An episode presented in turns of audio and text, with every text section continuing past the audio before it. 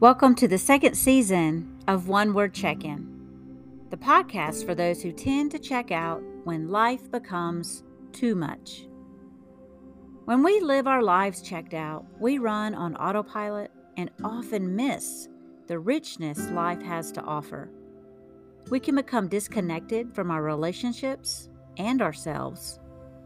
No matter how busy we are, it's important to periodically pause and check in, not only with ourselves, but with others. That's how we stay connected to the present moment. And that's how we stay connected to God, because that's where God is, right here, right now.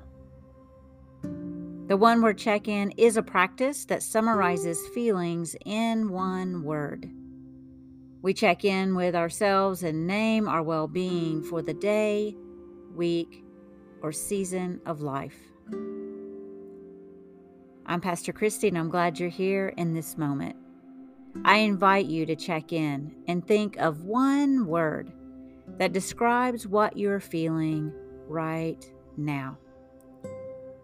Now, sometimes it's difficult to limit to one word, I know, so hyphenated words and phrases are okay. Are you ready? It's time to check in. What's your word for today?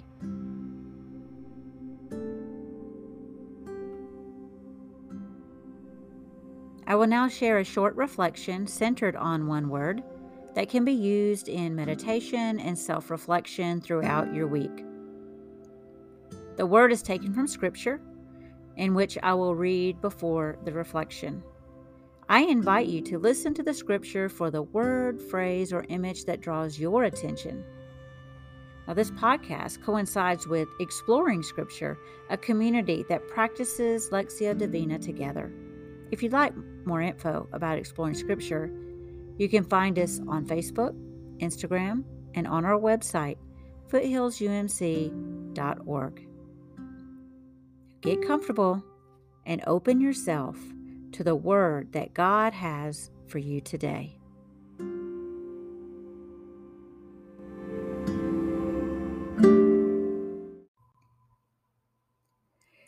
Hello, listeners. Welcome to this second week of Lent. In this week's scripture, we will be looking at John 4 5 through 42 about the woman at the well. But before I read that scripture, I'd like to share with you a couple of thoughts about this passage. This passage is about the woman at the well's encounter with Jesus. Now, the most striking juxtaposition of this biblical character is that she is completely opposite of Nicodemus. This encounter follows directly after Nicodemus's encounter in the Gospel of John, yet they are completely opposite. A man versus a woman, a named person versus an unnamed person, a Jew versus a Samaritan, a person of prominent class versus a social outcast. Yet Jesus encounters both and offers similar things. To Nicodemus, he offers answers to his theological questions, just as Jesus offers to the woman, who is trying to figure out if what she had always been taught is true. Jesus tells Nicodemus that one must be born from the water and the Spirit. And Jesus offers the woman living water that would quench her thirst. Water is important in both encounters. Jesus crosses societal boundaries with both, as it would be shocking for a Pharisee and a Samaritan woman to be speaking with Jesus so intimately. One turn of events with the woman is that after her encounter, she becomes prominent in Jesus' ministry as she goes back to her village and tells the villagers, the very ones who probably shunned her, about Jesus. They believed because of her testimony. She didn't have a grand plan about sharing her encounter. In fact, she was still working it out as she was sharing. He cannot be the Messiah, can he? The woman pointed them to Jesus, and they had their own encounters that brought them to faith. That's all Jesus asks us to do as well. Does your encounter of Jesus bring others to faith?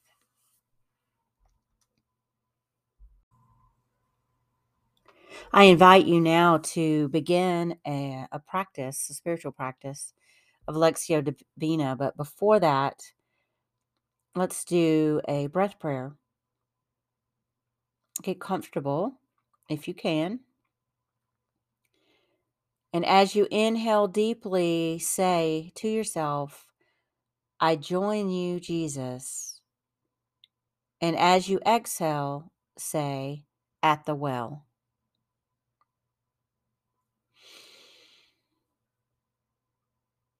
I join you, Jesus. At the well.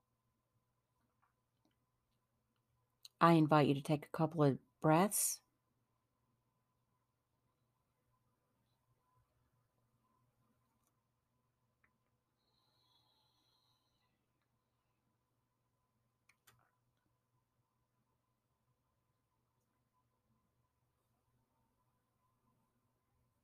In the first reading of John 4 5 through 42, I will um, read this in the new Revised Standard Version, the updated version.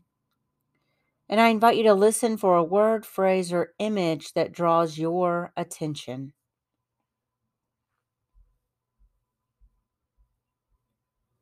So Jesus came to a Samaritan city called Sychar, near the plot of ground that Jacob had given to his son Joseph. Jacob's well was there, and Jesus, tired out by his journey, was sitting by the well. It was about noon. A Samaritan woman came to draw water, and Jesus said to her, Give me a drink. His disciples had gone to the city to buy food. The Samaritan woman said to him, How is it that you, a Jew, can ask a drink of me, a woman of Samaria? Jews do not share things in common with Samaritans. Jesus answered her, If you knew the gift of God and who it is that is saying to you, Give me a drink, you would have asked him, and he would have given you living water. The woman said to him, Sir, you have no bucket, and the well is deep. Where do you get that living water? Are you greater than our ancestor Jacob, who gave us the well, and with his sons and his flocks drank from it? Jesus said to her, Everyone who drinks of this water will be thirsty again. But those who drink of the water that I will give them will never be thirsty. The water that I get will give will become in them a spring of water gushing up to eternal life. The woman said to him, Sir, give me this water so that I may never be thirsty or have to keep coming here to draw water. Jesus said to her, Go, call your husband and come back. The woman answered, I have no husband. Jesus said to her, You are right in saying, I have no husband, for you have had five husbands, and the one you have now is not your husband. What you have said is true. The woman said to him, Sir, I see that you are a prophet. Our ancestors worshipped on this mountain, but you say that the place where people must worship is in Jerusalem. Jesus said to her, Woman, believe me, the hour is coming when you will worship the Father, neither on this mountain nor in Jerusalem. You worship what you do not know.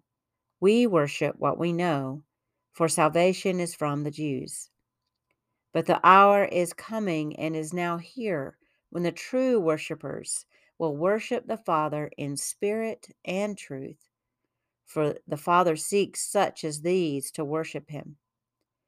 God is spirit, and those who worship him must worship in spirit and truth. The woman said to him, I know that Messiah is coming, who is called Christ.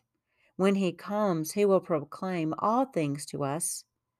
Jesus said to her, I am he, the one who is speaking to you. Just then his disciples came.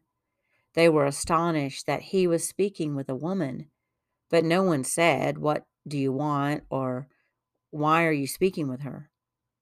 Then the woman left her water jar and went back to the city. She said to the people, Come and see a man who told me everything I have ever done. He cannot be the Messiah, can he? They left the city and were on their way to him. Meanwhile, the disciples were urging him, Rabbi, eat something. But he said to them, I have food to eat that you do not know about. So the disciples said to one another, Surely no one has brought him something to eat. Jesus said to them, My food is to do the will of him who sent me and to complete his work. Do you not say, Four months more, then comes the harvest? But I tell you, look around you and see how the fields are ripe for harvesting. The reaper is already receiving wages and is gathering fruit for eternal life, so that sower and reaper may rejoice together. For here the saying holds true one sows and another reaps. I tell you to reap that for which you did not labor. Others have labored, and you have entered into their labor. Many Samaritans from that city believed in him because of the woman's testimony. He told me everything I have ever done. So when the Samaritans came to him, they asked him to stay with them, and he stayed there two days. And many more believed because of his word. They said to the woman, it is no longer because of what you said that we believe, for we have heard for ourselves, and we know that this is truly the Savior of the world.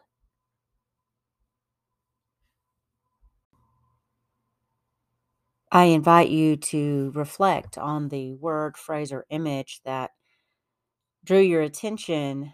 If you're able to pause this podcast, I invite you to do so and sit in silence for, oh, I don't know, two to five minutes. And then come back and listen to the passage again in a different translation. And this time I will read it from the message translation.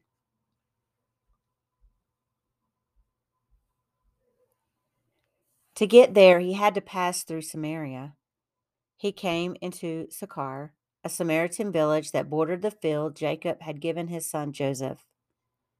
Jacob's well was still there. Jesus, worn out by the trip, sat down at the well. It was noon. A woman, a Samaritan, came to draw water. Jesus said, Would you give me a drink of water? His disciples had gone to the village to buy food for lunch. The Samaritan woman, taken aback, asked, How come you, a Jew, are asking me, a Samaritan woman, for a drink? Jews in those days wouldn't be caught dead talking to Samaritans. Jesus answered, If you knew the generosity of God and who I am, you would be asking me for a drink, and I would give you fresh living water. The woman said, Sir, you don't even have a bucket to draw with, and this well is deep. So, how are you going to get this living water? Are you a better man than our ancestor Jacob, who dug this well and drank from it, he and his sons and livestock, and passed it down to us? Jesus said, Everyone who drinks this water will get thirsty again and again. Anyone who drinks the water I give will never thirst, not ever. The water I give will be an artesian spring within, gushing fountains of endless life. The woman said, Sir, give me this water so I won't ever get thirsty, won't ever have to come back to this well again. He said, Go call your husband and then come back. I have no husband, she said. That's nicely put. I have no husband. You've had five husbands, and the man you're living with now isn't even your husband. You spoke the truth there, sure enough. Oh, so you're a prophet. Well, tell me this. Our ancestors worship God at this mountain, but you Jews insist that Jerusalem is the only place for worship, right? Believe me, woman, the time is coming when you Samaritans will worship the Father neither here at this mountain nor there in Jerusalem. You worship guessing in the dark. We Jews worship in the clear light of day. God's way of salvation is made available through the Jews. But the time is coming. It has, in fact, come when what you're called will not matter and where you go to worship will not matter. It's who you are and the way you live that count before God. Your worship must engage your spirit in the, in the pursuit of truth. That's the kind of people the Father is out looking for. Those who are simply and honestly themselves before Him in their worship. God is sheer being itself, spirit. Those who worship Him must do it out of their very being, their spirits, their true selves, in adoration. The woman said, I don't know about that. I do know that the Messiah is coming. When he arrives, we'll get the whole story. I am he, said Jesus. You don't have to wait any longer or look any further. Just then his disciples came back. They were shocked. They couldn't believe he was talking with that kind of a woman. No one said what they were all thinking, but their faces showed it. The woman took the hint and left. In her confusion, she left her water pot. Back in the village, she told the people, Come, see a man who knew all about the things I did, who knows me inside and out. Do you think this could be the Messiah? And they went out to see for themselves. In the meantime, the disciples pressed him, Rabbi, eat. Aren't you going to eat? He told them, I have food to eat you know nothing about. The disciples were puzzled. Who could have brought him food? Well, Jesus said, The food that keeps me going is that I do the will of the one who sent me, finishing the work he started. As you look around right now, wouldn't you say that in about four months it will be a time to harvest? Well, I'm telling you to open your eyes and take a good look at what's right in front of you. These Samaritan fields are ripe. It's harvest time. The harvester isn't waiting, he's taking his pay, gathering in this grain that's ripe for eternal life. Now the sower is arm in arm with the harvester, triumphant. That's the truth of the saying. This one sows, that one harvests. I sent you to harvest a field you never worked. Without lifting a finger, you have walked in on a field worked long and hard by others. Many of the Samaritans from that village committed themselves to him because of the woman's witness. He knew all about the things I did. He knows me inside and out. They asked him to stay on, so Jesus stayed two days. A lot more people entrusted their lives to him when they heard what he had to say. They said to the woman, We're no longer taking this on your say so. We've heard it for ourselves and know it for sure. He's the Savior of the world.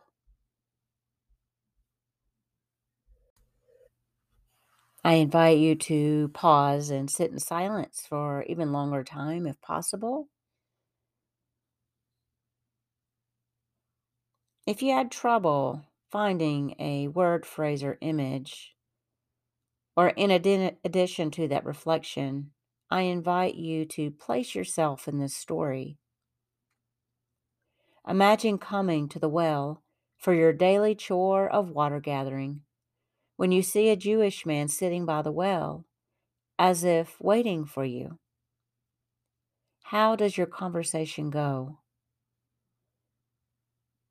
What does he ask you? And how do you respond?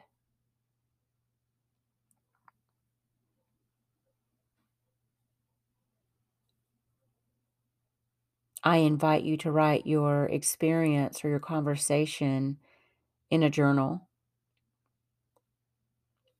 Perhaps drink a tall glass of cool water and reflect on Jesus' offer of living water. I will close this podcast now with this prayer God of living water, you are sitting by the well and waiting for us. You are tired out by your journey to get to us. We come, and when we first see you, we don't know who you are. Yet we engage in conversation with you, and you offer us the very thing that we've been thirsty for living water. Water that goes beyond our physical thirst to our spiritual thirst. Water that satisfies our longing for a place of belonging a place where we are included and valued for who we are and not ashamed for what was done to us. Just as the woman, we have come to the well to get well. Your living water washes us clean and gushes up inside us until it overflows out of us for all the world to see. Thank you for waiting for us. Thank you for seeing us. Thank you for loving us. Amen.